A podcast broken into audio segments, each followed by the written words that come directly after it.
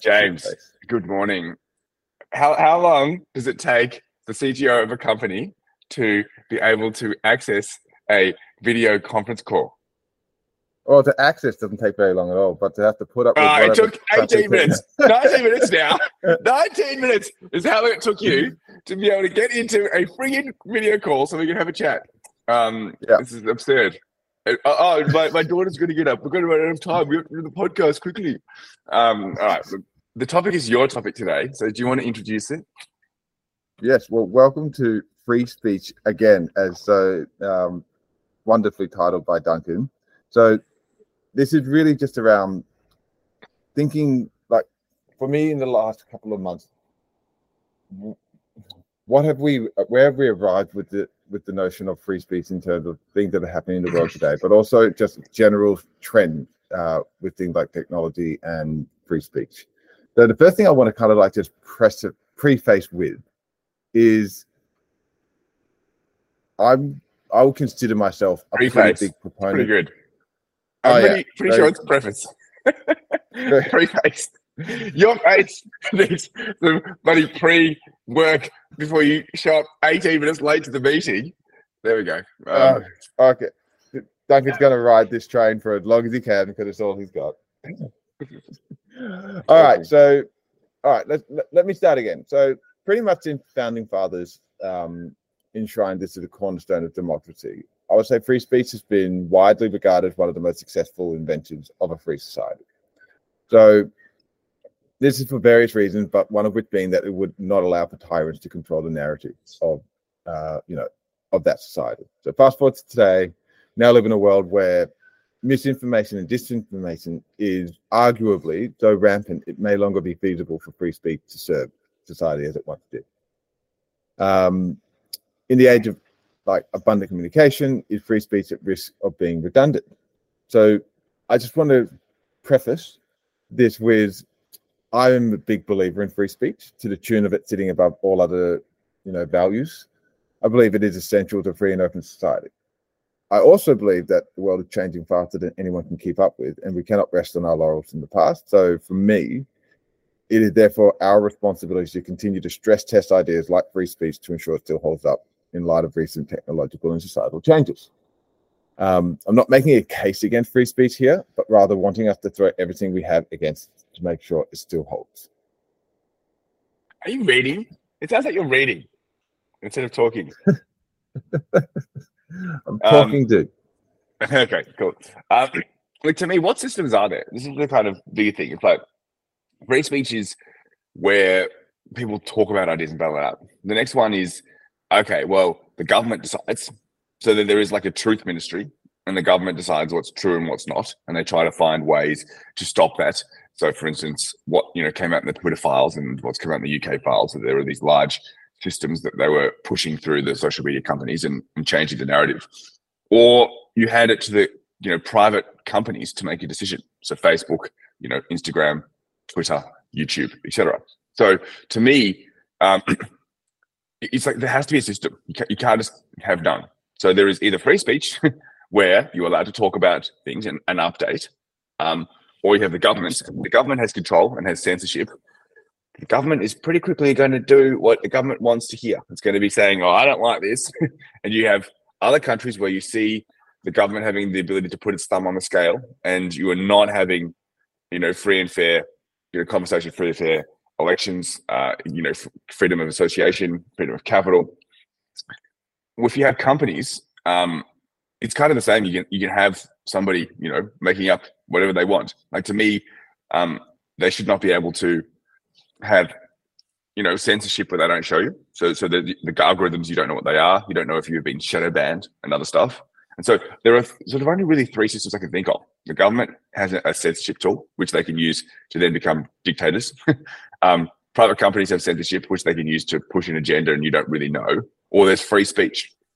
And that doesn't, you know, there's a lot of things that are said which you don't like. but like this to me is not just only the easily the best one. The others aren't even even in the game for consideration because they kind of lead to totalitarian outcomes in my mind. Hmm. So, two things for me there is, I think the concept of free speech is unassailable in my in my view. Like when you think about it conceptually, it makes 100% sense. Like in order for you to be able to think, it would you know you would need to be able to speak without fear of uh, censorship or oppression from uh, institutions. Point blank. What I want to be wary of is there are plenty of other things that, in theory, make a lot of sense. And when you put it into practice, it starts to unravel very quickly. Um, the second part is I like your your rubric of well that you know there are governments, there's private institutions, and the third one I would put is there's the public square or public discourse in general. Uh, it, and it makes me think of the concept of the fifth estate. I don't know if Penn Thompson, Ben Thompson, um, came up with that concept of the fifth estate, which is the first three estates are the church, the two levels of government. Fourth estate is publication in the press, and then the fifth estate is like social media. And for me, freedom of speech has, in practice, held out really well on the first four estates because of the limitation of the spread of information where it would seem that since we've had or entered into the fifth estate where information has zero cost scale and can be spread almost instantly, there are now ways in which it is being manipulated or weaponized. Yeah, um, I don't know if this is necessarily true that somehow we now have information that can be spread and it, it wasn't able to spread before. Um, so, so that old saying, like, you know, if you know, fool a million people for, for a month, fake news; fool a billion people for a millennia, religion. Um, I think that was from Yuval Harari. Um, and so it used to be that books were extraordinarily expensive, and so only rich people could have them. And the church had effectively a monopoly on knowledge. So the only way that knowledge spread was through sermons on like a Sunday or Saturday. You know, you go there and you hear this. Um, and so then they you know, had this um, until sort of the Enlightenment, uh, when they had the printing press, and the printing press and the Enlightenment occurring at the same time. It's not a sort of coincidence. Um, and you know, people went on crusades, and they went around and tried to, you know, go and convert people. And you had the, you know, caliphate from the sort of, you know, Islam side of things. Uh, so this is hardcore misinformation, and there is not another information. Free speech was not really possible because information couldn't be shared. So it's like, oh, we've got people who can share stuff. Isn't this really bad? I'm like, oh, we had a monopoly of information and they pushed effectively a bunch of lies. that was great. You know, the past was wonderful. um, then, then, you had, um, you know, printing press and books went from very expensive to most people could afford them or whatever. And guess what? they weren't printing everything that's always true. You know, it's not like this is sort of the case. And so I'm not sure where there was this time that things were somehow true and we had this regulation you know um, there's been hmm. so many examples of governments saying things that were just straight up incorrect you know even more recently you know iraq war weapons of mass destruction iran contra you know uh, whatever it is you know when when snowden re- revealed that the nsa was surveilling the us people in breaking the law you know so there's just that's just the government lying to you you know, in, in, the US, which is what people will think is much better than China or something, right? Um, and that if you didn't have free speech laws, the government would have been able to continue to lie and you had no idea. And so I don't think that there is some sort of new thing. You know, if you go back through each time, I think it's actually less bad now. No one's saying that there's not things that are not great, but the question is, what system can you have which allows the best outcomes? And from my perspective, free speech, you know, and that it's actually less bad now than it was, you know, whatever, 500 years ago. Mm. Well, I think it's less bad than it was 500 years ago because there was no such thing as free speech 500 years ago. For me, like this, you know, this wonderful concept of, you know, fool me for a month's fake news that um, Yuval Harari has put forth. But I feel like in some ways we're eight years into the social experiment that is you know, make America great again. And it seems like a lot of things are starting to stick and not have any kind of real purchase on reality. So where I where I want to kind of like question is there is a you know kink in the chain, so to speak, because like I don't think it's worth saying, you know, is there something better out there than free speech? I can't think of anything better. And I'm not trying to say, I'm not trying to make the case that it's now out of date and we need to replace it. What I'm trying to do is figure out is there a way that needs to be reformed or modernized because society is changing so much faster now than it was 350 years ago, Duncan. That ha- having a simple proponent of free speech around you know government censorship is great, but it might need to have further um, you know things added on top of that. So the, the first example that I have is we don't you know we don't need the government to lie to us anymore. We don't need to have scriptures and religious texts spread by uh, pastors on a Sunday morning to lie to us anymore.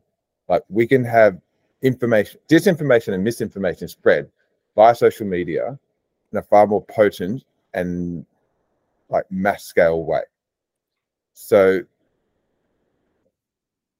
the concept here is not what are we being fed from institutions of power, but what are we feeding each other in these more social uh, based networks that can lead things from being a matter of, well, is this truth or non-truth? Is this freedom of speech or oppression to, uh, are we being led down a destructive path? Mm. I think you're parroting standard left tropes. um, well, I, oh, oh well, uh, like, evil Donald Trump must be stopped, and we and we must stop him through removing free speech because he says lies, and we can be trusted to have the powers of censorship. Um, look, to me, you don't fight lies with lies, you fight lies with truth. You don't fight lies with censorship, you fight lies with trust.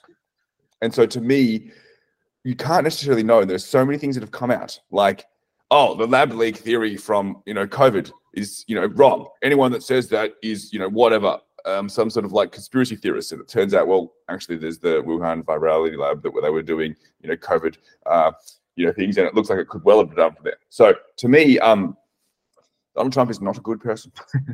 um, I'm not a fan.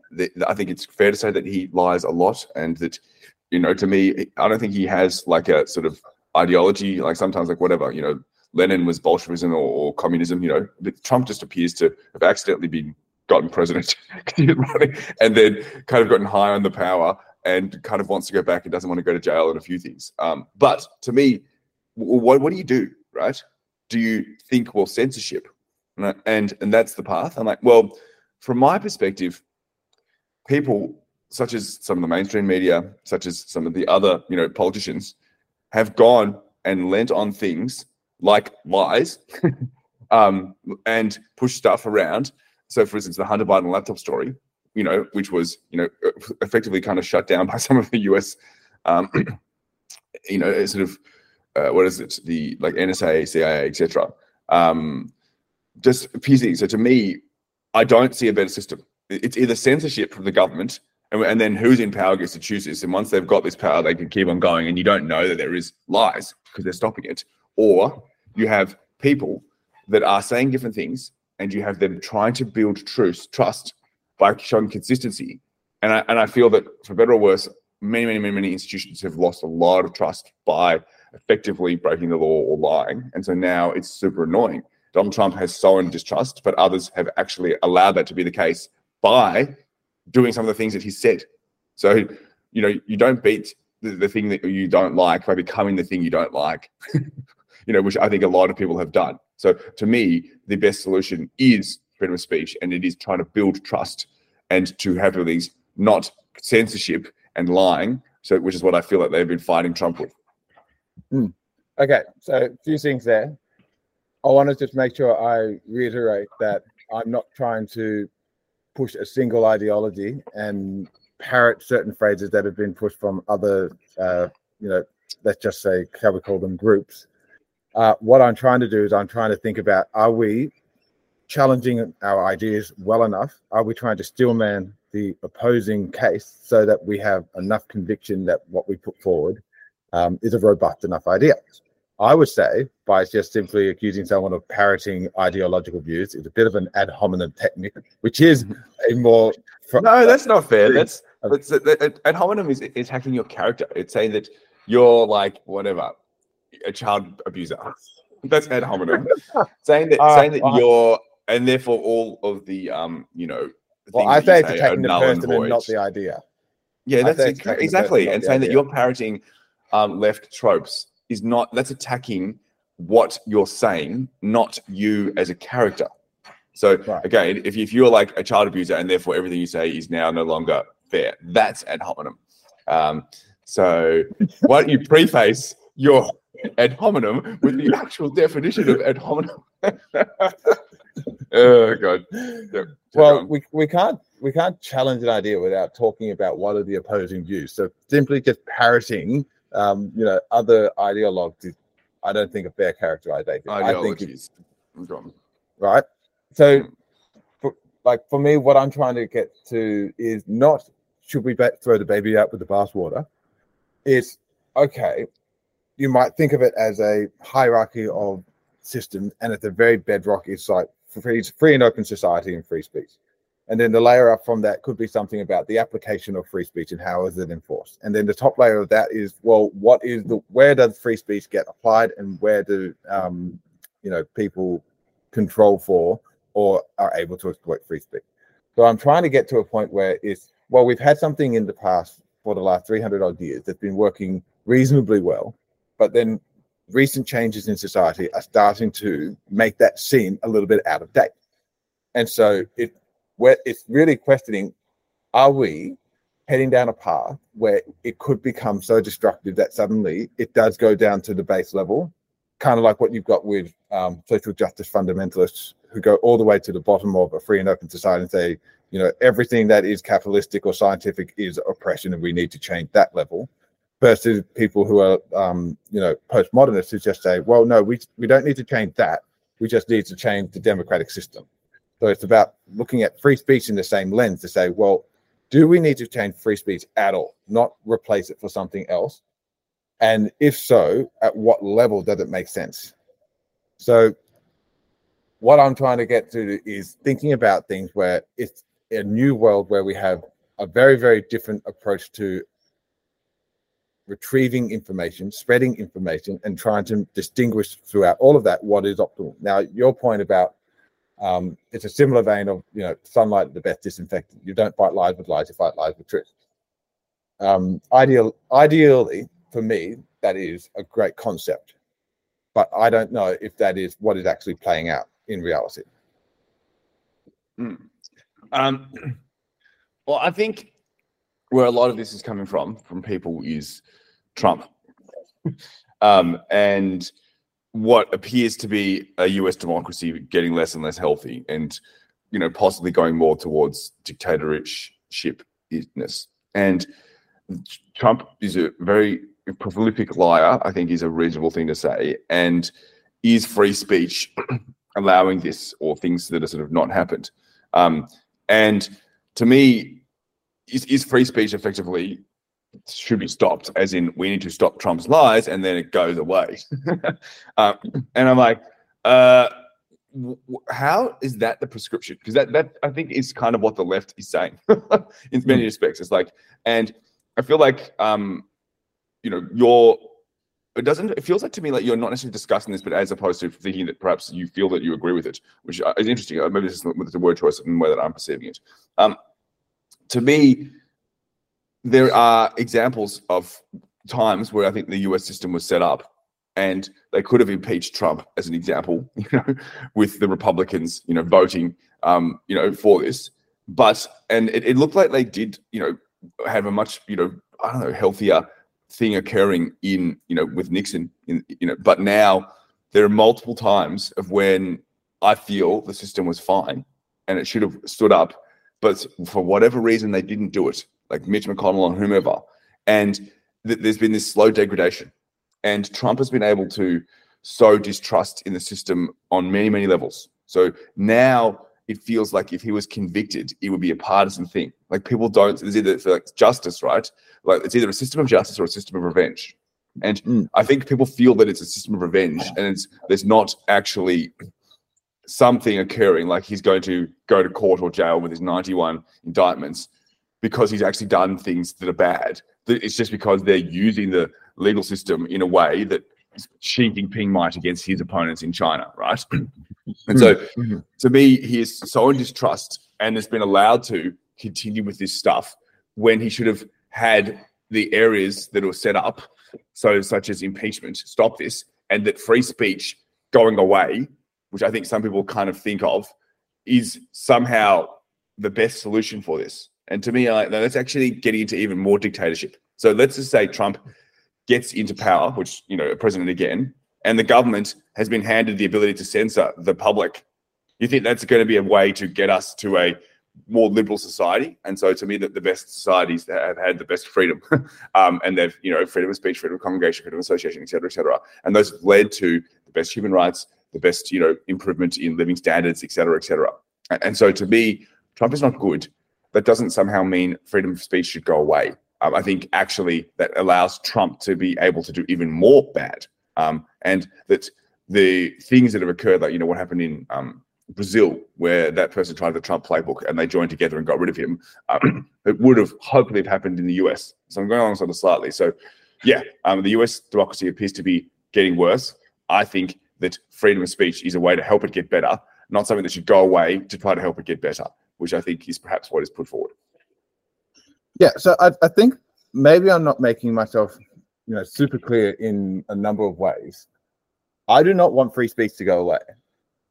I want to make sure that we are treating it with as much consideration as it needs so that people like Sam Harris, who I would say is one of the proponents of this new idea, which is free speech is a very, very important thing, except for Trump, in which case we should absolutely not promote all of his lies and misinformation. And that's how it starts to creep in. Like I would say, the far left are making the case that there are certain things that should not left be allowed to be said in this regard. And I see that as dangerous. I see that as one way the Trojan horse gets into the building, and then suddenly you do have a cancer that spreads misinformation from the inside, and then suddenly free speech is not free speech anymore.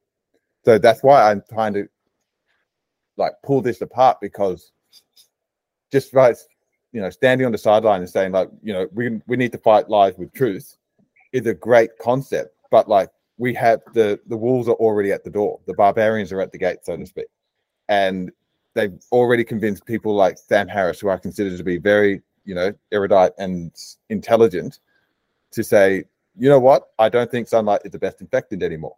I think that when it comes to Trump, he's such a danger to democracy. We should act in very undemocratic ways. So, so that to me is what I think is concerning.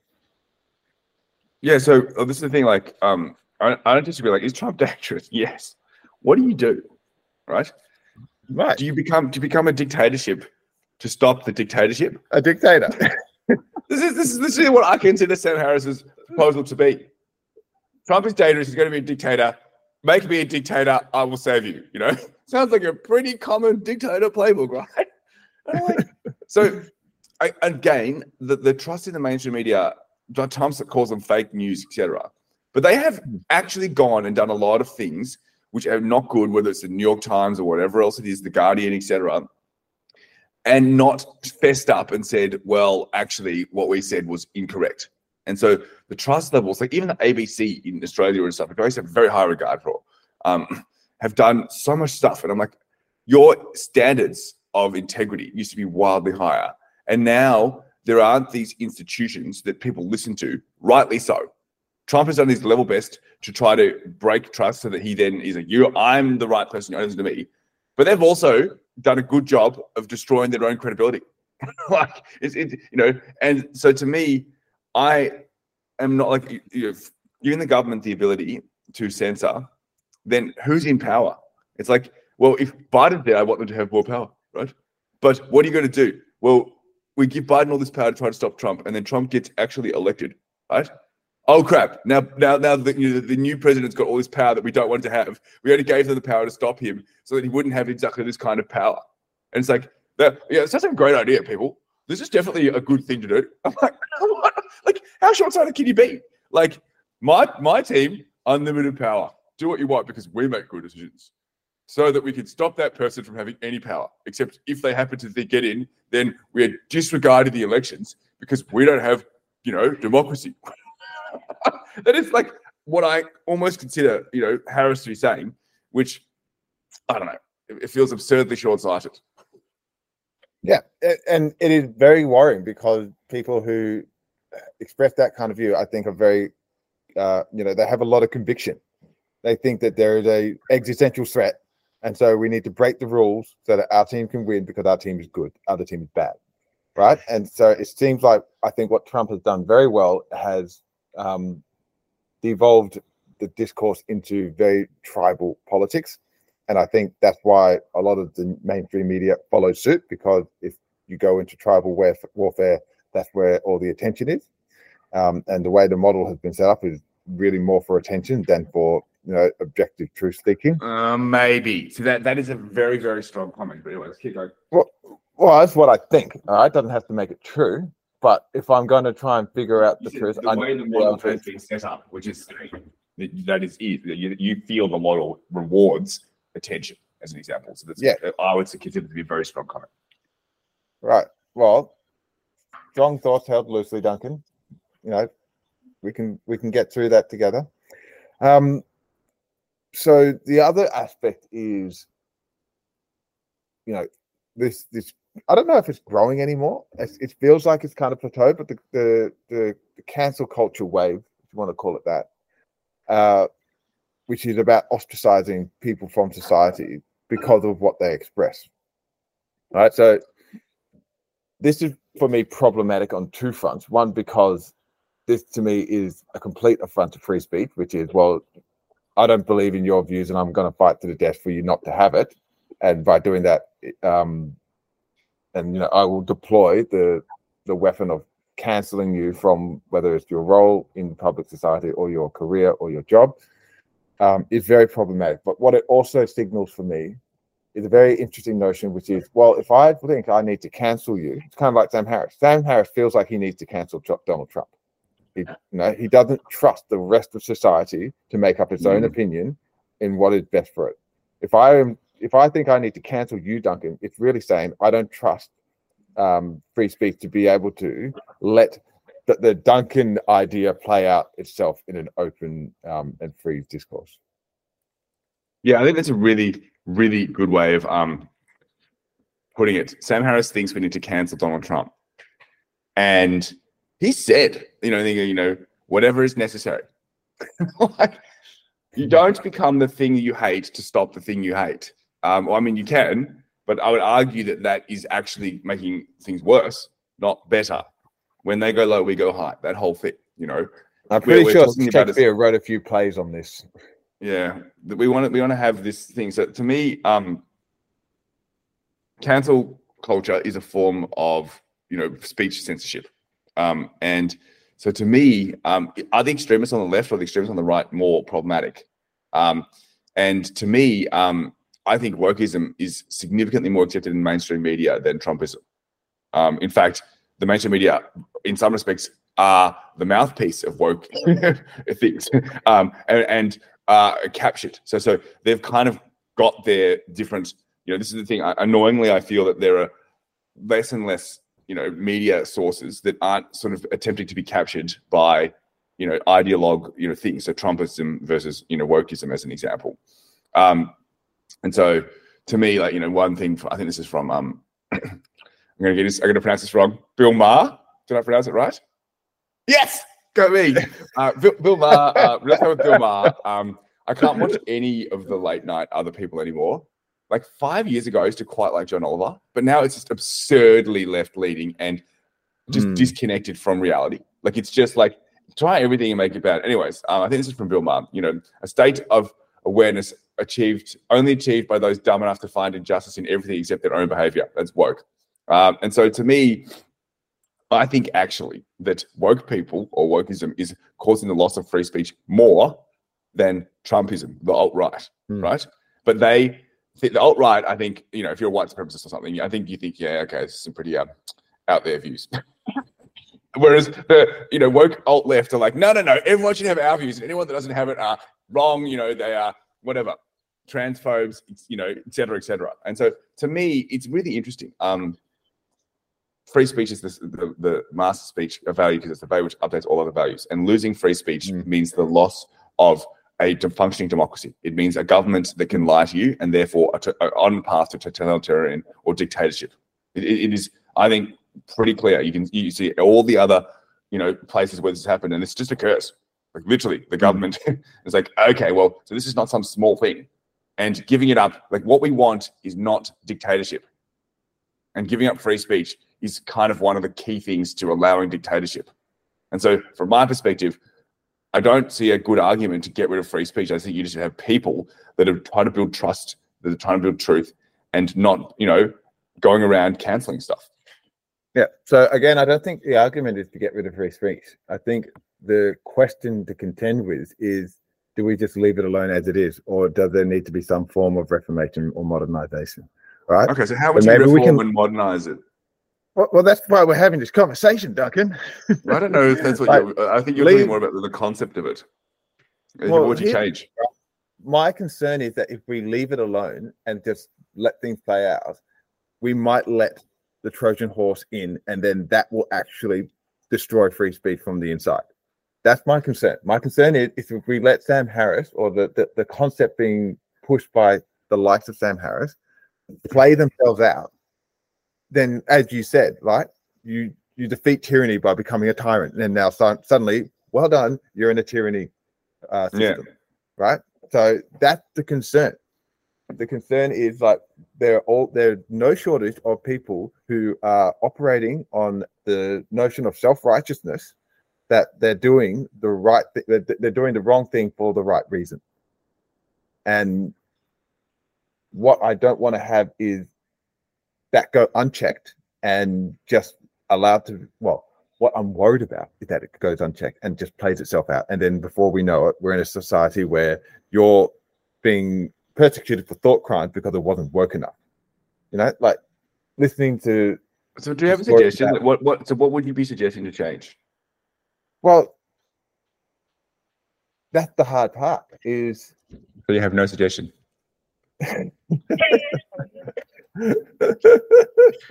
sounds like sounds pretty much like that. right, right.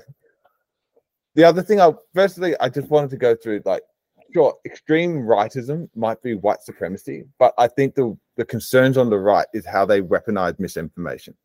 Right, a really good example, uh, you know, Fox News and a lot of the things that they say, uh, and you know, the current one that the obsession about Taylor Swift and Travis Kelce or whatever his name is, the footballer, and how that is now a CIA conspiracy that they used Taylor Swift as an agent to plant her into the Super Bowl so that they could come out onto the field at halftime and endorse Joe Biden. Like this is not some you know back office um, you know conspiracy. This is being pushed by Fox News. And so that to me is another affront on free speech, which is where you're pushing misinformation enough that suddenly a, a large portion of the population starts to believe it. So what, what do you do? What is your what is your suggestion? Yeah. So No, I'm, so I'm no serious. more Like, like to be like to me. what okay all right so my suggestion like jumping ahead is we need to fight fire with fire we need to try we need to try and fight truth with truth or fight lies with truth whatever you want to call it That's and the best with fire. That's fighting fire with water. okay fine jesus It's, it's, no, it's, Um, not, it's not Jesus. It's, it's entirely that is a very crucial thing. Fighting fire with fire Okay. is lies with lies. okay fine let's fight fire with water duncan um, the best example i have at the moment is community notes on x right so having the opportunity that in the moment someone expresses a particular ideal or position community notes and i won't be able to explain this well enough but it is some form of system of check on what that idea or information was being put forward and what the actual like what do you want to call it uh Yeah, we Body of understand. If knowledge. Some, someone is able to note something and say whether it's true or not, and then it gets approved by the community, and there's a high chance of hopefully being fair. So it's a system. Y- Yeah. Yeah, so it would be great if we had some form of community notes in a more public sphere, not just on private institutions like X. What do you mean, like in terms of like on Fox News or something? Yeah. Well, so this is the thing. Like, um, I, I don't know exactly what you're sort of getting to here, um, but to me, it's not about, I think, that free speech should be gone. Um, I, I, I can't find a, a reason that I think that makes sense. It's just about what do we do around the institutions and, other stuff. And so, as an example, how do you build trust? This is the key thing. So reputations take a lifetime to build and a day to lose. And I think a lot of people have lost a lot of, um, you know, trust in, in, institutions. Or you can see it, and I have because these people have been caught lying and parroting and not going around and showing up things. So it's like whatever. The New York Times going around with the Iraq, you know, weapons of mass destruction and going and effectively being a mouthpiece for certain components of the government and not holding the government to account, which is what they should do. And then when they found out that it's not going and doing a large investigation to see what's what, and then, for instance, choosing not to report that the government was, for instance, censoring things about COVID, um, you know, and which, you know, is effectively, it looks like they are becoming a mouthpiece for the left leaning government and they're not trying to report the truth in, in a more broad sense. So, you know, the paper of record. It's just, there's so many examples. This goes on and on and on. Uh, and so, well, how can you have trust? Well, if you're looking at, for instance, social media is a way to have anyone be able to broadcast. It used to be that there were only certain broadcast things. So, you know, you want to have a newspaper, you got to print it, you got to, you know, distribute it, or you've got a, a TV show, you know, it's on air. But now anyone can, you know, sort of talk to anyone. And so it's like, okay, well, is there a system to have feedback and how does the system work? Well, the other ones, there is an algorithm that is behind that you can't see. So you shouldn't be able to trust something you don't understand how it works. It needs to be open source. Um, so the the way through this, I think, is to try to build trust in in the system instead of destroying trust on both sides because there's a good reason to. Trump doesn't have any problems destroying institutions. And the other people think that it's worth destroying institutions to stop Trump, but they think are in many respects turning into Trump. Um, so to me, I think that's kind of you know what we are left with, um, and that destroying you know free speech is very very deeply short-sighted, and I think is more likely to allow Trump to become a dictator than it is to stop him from becoming a dictator. uh, I'm going to pause there um, and see if you have any thoughts about any of that. No, I, I agree with the idea that you know what we need to do is find a way to build trust, and it might have been that institutions like certain press has been operating on the luxury of not having to establish trust for a very long time, and then they allowed for you know their own narrative to get carried away with it. And how would you then bring about reinstating trust in the institution, whether it's the ABC, whether it's um, you know large scale publications in the US? I actually don't know because it's ironic that a private entity like X Twitter can be a lot more uh, scientific in its approach with figuring out what do they think is the best long-term strategy for creating a trustworthy network right? Because you know the other really interesting thing is that even on twitter um the idea of free speech isn't absolute. Like whether or not Elon Musk ever professed himself to be a free speech absolutist, still contending with the notion of, well, I have to kick off people like Alex Jones and Kanye West because they say some pretty gnarly shit. Alex Jones is allowed back on. Was he? well, yeah. I don't know. I don't know if Kanye's back yet or not. Um, but, yeah. but but that but for me that was a really great example of like in you know in theory it's a great idea, but in practice like a lot of things get very tricky very quickly. But community notes, I think, is a really great approach to that idea of trust, which is, well, you know, we're going to let people say whatever they, they want to say within some some range of acceptability, and that's re- usually comes down to personal safety. Uh, but we're also going to provide, you know, checks and balance on what they have to say. Yeah, so community notes is just, from my understanding, it's not. No, you can, you can effectively, if what someone has said is not true, um, then it gets noted and it's pointed out that what they have said uh, is, and for that to occur, people who have historically not agreed on things, so for instance, have a different political viewpoint, need to agree that it is fair.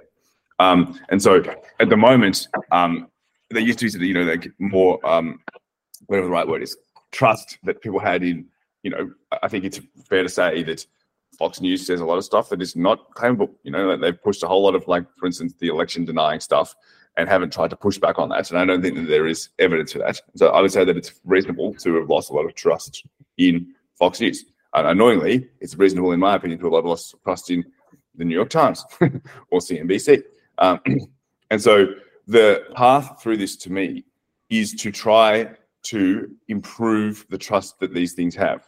Um, the other side is though, but this is the thing, like, I don't know, it's, it's going to be too hard to change. Like, um, the Westminster system of government, which say the UK and Australia has, versus say the presidential system, which you know Mexico and, and America has. One, I think, is actually more susceptible to demagogues, and I think you know the, the US system they were trying as hard as they could to not have that be the case. Um, and so in the US, the president gets elected or whatever, and they ca- almost can't get rid of them. You know, impeaching them is super difficult, or at least I don't know why it's as difficult. I don't know why they haven't stood up and been weak. Um, whereas in Australia and the UK, lots of toppling of prime ministers. You know, it's almost like, would you rather that they got rid of two prime ministers too often, or presidents not enough? And I'm like, well, actually, again, because of the whole dictatorship side of things, you don't want someone to be able to become a king effectively or an emperor. Um, and so, again, free speech is one component of this, but I think what are the other systems? The government controls. I'm like, well, that is literally the definition of dictatorship, or private companies that you don't know what they're doing control. Um, and I'm like, uh, that sounds like a way to have an insurrection, a way to, for instance, have TikTok be filling the mind of Westerners with whatever the, Chinese government want. And I, I, struggle to understand why they haven't banned that personally. Um, so to me, yeah, free speech, I am increasingly confident is a reasonable thing. Um, Trump is not a good thing in my view. Getting rid of free speech to stop Trump feels deeply, deeply short-sighted. um, and I don't know that I have necessarily the best, you know, thing. You know, I, I, Trump annoyingly seems like he's going to get back in power. And to me, the path should have been impeaching him, but they didn't do it. So there was a system. Um, I don't know sure that free speech is the reason that that didn't occur or not. Well, yeah, I don't think that was free speech. I think that was another uh, system that was not operating at least as fast as it could have. Um, yeah, so Trump bad. Getting rid of free speech to get rid of Trump is not good. Um, so I think it's it's effectively creating a dictatorship because the main thing is I think the government should have more control, and yeah. then the government has been shown on both the left and the right side to lie to you and to want to do things and you know have this other stuff and so it's just not a great idea. Like yeah. Starcraft's ultimately is about this. And then I says, you know, when you get powerful, people start telling you the truth, they start pandering, and you definitely get high in your own supply. And then people hate you, but you can't see it because they think you're stupid. So it's, it's like if people can't tell you the truth, then they start pandering, then you think what they're telling you is the truth. And so then you think you're doing a good job when you're not doing a good job. So it's, it's almost like doom is assured. it's, it's, you know, it's just a question of when. Um, anyway, sorry, James. No, no. Um, so I think like um, like a really interesting, you know, thing you know under all of this is that you know there's a very real possibility that Trump could get back in power because of the narrative that he's been able to control for the last four to eight years. Um, but then it also the aspect that you know they polled in the US that you know, if Trump was convicted on any of the serious crimes, a serious proportion of Republicans would not vote for him. And so that is one aspect of, well, where are we in society today where, you know, people have lost so much trust in certain institutions that they're willing to believe one individual on the overall narrative of the country's direction versus, well, there are enough people that said, well, if the legal system found him to be um, you know, guilty of some of the, char- the, the crimes he's been charged with, that's enough to convince them to say, like, okay, this is actually not really good for us to continue going down this path. So it may well be that uh, what news outlets, media, has lost a lot of trust so much so that it can't be um, like retrieved in a meaningful way.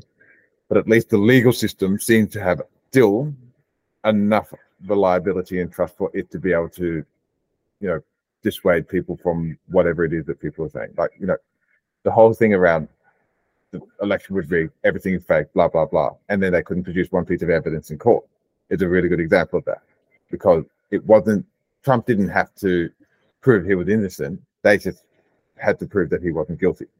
Whereas now he's actually been charged with, you know, insurrection and all of the other things. And if he gets found guilty on any one of those things, then people will listen. maybe. I, I- I think look at the stats. They don't care. I think it's partisan. Um, so he's been able to sow distrust. Like, it, it- I think the majority of the things, like if he gets convicted, they don't. It is, it's irrelevant to the Republicans about whether he should be president or not. And a lot of people think that the only way that this should happen is through voting, because like they have managed to sow, he has managed to sow distrust in the legal system to the point where it is not seen as a valid tool of justice. It is seen as a way for these things. So, you know, that that has also partially happened because they've been using things that they've been going through, like I don't know, presidential powers and um, executive orders and other stuff, just getting annoyed and going through. So there has been, I think, a watering down for decades of the system that the founding fathers set up to try to collect more power into the president, which is the whole point of it, is meant to not be a king. You know, literally checks and balances everywhere, and trying to have a system that is so hard to have a king that it's effectively impossible. And that's been shifting, and then both sides getting more annoyed at each other, and then losing trust, you know, in the system. And so to me, like if he's convicted on the Fourteenth Amendment, which is, and I'm going to get the words wrong, that if you did do an insurrection or, you know, um, try to overthrow the government, then you are ineligible. Um, then, you know, if he is, will will half the country accept that? And will, or will they just be like, no, I don't care whatever happens in the, in the election now, out. Like we are having a civil war. if there's one story, perhaps older than that, they have the founding of the modern democracy. It's that they got rid of the British. they did not have a government that they didn't want there ruling them, right? And that's the whole Second Amendment, the right to bear arms. And so, to me, I think it's not unreasonable to think that the US is quite close. Um, I think they should pursue legal means in a way that is justice, not revenge. But it is, I don't know, it appears that they're like the alt left of the party um, are doing things like, you know, the, the, the like um, illegal immigrants on the border, you know, that are so detrimental. And they don't, I don't know how they don't see this. Like, to me, I think the best part is to be sensible center and to do the right things and not like what Harris says. It's like, oh yeah, let's get rid of free speech because of Trump. I'm like, that's the whole reason they don't like you and they don't trust you is because you say idiotic crap like that. Like this is like uh, one of the worst things I could think you could say. That's like the most likely things to get Trump elected is what you're doing, not helping. Is just harming big time. So um, one of the other things I was talking about is when you mentioned things like the Second Amendment, is well that was written at a time where you know your your your form of arms was really a musket, where you could you know insert a bullet, insert gunpowder, twenty seconds later you could fire off one shot. And now we live in a world with um, you know uh, rifles, power arms, uh, you know nuclear weapons, bio biochemical weapons, blah blah blah. Does it still mean that they can have the right to bear arms at any means necessary? No, you do not have the right to have, you know, anti-tank missiles or nuclear warheads or blah blah blah. And so th- the equivalent uh, is well, back in the day, free speech was to the extent of the written word, written published publication, um, and you could only really achieve some meaningful form of scale through an institution like a press. Whereas today, it's you can write anything and it can be literally read and received by millions, if not billions, of people in an instant. And so, are we adding like you know, you know, fuel to the fire by allowing for this to kind of like go the same way? Because that's where you know what Trump seemed to have successfully been able to recognize things like Twitter has led to. Um, and that's and that's where it's become very problematic because people knee jerk reaction to that is well kick him off Twitter, like no longer let him have the ability to you know reach the, the same people by way of what everyone else has available to them. But I think that is still problematic in that sense. The other thing is the proliferation of things like AI, and now the the concept of deepfakes, like Joe Biden calling up people and telling him to vote or not vote for these things when it wasn't Joe Biden. Um, and what you can probably expect this this election year is going to be a lot of similar misinformation getting pushed through similar channels as well. I don't know if we're going down the Second Amendment route now, and this is I don't have very deep thoughts on No. this. Like, um, look from my side, um, I think the right to bear arms has led to a lot of extra deaths, like school shootings and other things, and I think they're not great. Obviously. um, but the other side of it is that I think that the ability for people to overthrow the government is a lot stronger if they have the ability to, to have arms, right? Um, so in Australia, I think it would be a lot harder to overthrow the government because there are effectively not many weapons around. And if you had a tyrannous government, then get rid of them. And so to me, I, I think that the strongest argument I can have for the Second Amendment is that it is because you can then get rid of the government. I don't think you should be having. I don't think you need them to go around for like personal safety. Personally, I think because like, that actually makes people less safe, not more safe. I know that that's one of the tropes, and I think it's hard to back with the data that having guns has made people's personal safety increased. But the the, the so the argument I think for it is like, well, the government is not here. The government works for us. You know, the government is not a tyrannous you know, dictatorship, and if it is, we're going to get rid of it like the British. So, from my perspective, that was the reason, uh, more than say personal, um, that, that was put into the amendment is the ability to get rid of the government, not pr- protect yourself. and I think that to get rid of the government, it makes sense. um, so, yeah, okay. Look, um, maybe we can switch into um, summary mode, or if if you want, or wherever it is. But like, it's I think it's quite clear that the US democracy is in, in the world's best place of health. And I think that a lot of that has to do with Donald Trump. It's really interesting. Like if you got rid of him to me, there isn't a movement. Um, like sometimes there's a movement like, you know, Bolshevism or, you know, fascism or something, right? Where there's a lot of people, you know, behind it. It's it's a, it's like a one person Trump who has just decided that he didn't actually want to be president. He just wanted to get a pay rise from NBC because he found out he wasn't the highest paid person. So he ran as a political stunt. And then he accidentally did well. And then they weren't planning to win because you know people like the New York Times and Nate Cohen or whatever um, said, um, or Nate Silver, um, that you know there's a 90% chance that Hillary would win. And then they're like, oh, fine, cool. And then they won, you know. And then there's like Melania crying, like, oh God, what's happened? No, you know. Um, and, and then Trump saying, you know, three or four months in that he didn't really like being president. He had to do all these things, and he used to have a better life beforehand, you know. And he was like busy now, you know. He couldn't just faff about the place or whatever. Um, and so, to me, um, I, I, really hope Trump doesn't get back in, um, and I, I, hope that he doesn't live forever, um, and that when he's gone, do you have like the Republicans didn't want him to be president? You know, they, they say that he was doing a hostile takeover of the Republican Party. They tried to push back all the establishment Republicans, you know, tried to have Jeb Bush, you know, uh, I don't know, the, the Koch brothers are not necessarily someone who I'm the biggest fan of, but they weren't supporting him, right? And, but he did, and he took over the, the party. And then they didn't stand up. They could have at many points. And now he's got enough people in there that it's harder. It gets harder and harder each day. Like Xi Jinping didn't just get appointed emperor. He's been, he went on a whatever 20 year consistent campaign to slowly rat out all of his rivals and take over the system. And now he's effectively emperor for life. And it feels like Trump is trying to do this, and we might be at one of the parts that is you know harder to get through. Um, anyways, um, to me, um, yeah, it's not good. um, but free speech is what the thing we're talking about here.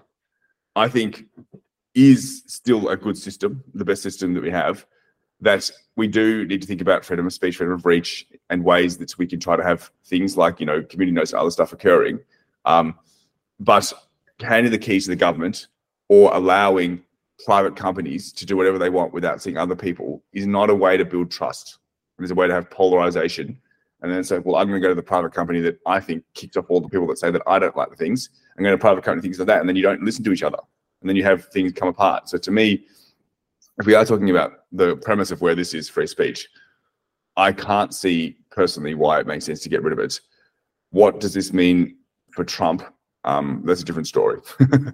uh, and how do we try to help? I think it's trying to build trust. And I think that both sides have been doing a great job of destroying trusts. So they don't trust each other. so there's a cold civil war going on, as people say. I think that's reasonable. So quite long, James. Over to you. Okay. So I am I, I strongly believe in the idea of free speech. I think it is one of the best man-made inventions, and I think long term it will be what is the driving force to continuing a open, free, egalitarian society. Uh, I do not think that, given the challenges that we have today, that there is any real discussion of throwing the baby out with the bathwater or just getting rid of free speech being a really good long-term solution. What I am worried about, however, is that because of the rise in recent technology, such as the internet, such as social media, such as AI, it has allowed certain groups or individuals to weaponize free speech in such a way that it's becoming a net negative in some aspects. I think the way in which Trump has weaponized it and um, devolved society into a more tribal um, aspect is one example of that. And I do believe that there is a pathway, there is a chance that left unchecked, it can continue to degrade or degrade in such a way that you have people who I admire and respect highly, like Sam Harris, coming out and saying potentially really dangerous things. Like, well, Trump is a threat to democracy and free speech. So to Trump, we have to um, stop free speech, which is you know the, the, the height of irony. And so that's where I'm trying to figure out. Well, I don't want the baby out with the bathwater. I want that baby in there, nice and warm and safe and coddled. So, what do we need to do to make sure that that doesn't happen? And to your point, Duncan, I do think it all comes back to trust. I do think trust is also eroding significantly. And I do think that ideas like community notes are a good starting point to reversing that trend. Um, but just having this on X or Twitter or whatever you want to call it won't be enough. How can we actually try and instill this at a larger scale throughout the rest of society is something I still want to try and figure out. Yeah. Yeah. Um, yeah, I don't know. Uh, yeah. All right. Good. dude. Um, I'll speak to you soon. Dude, that good. Bye.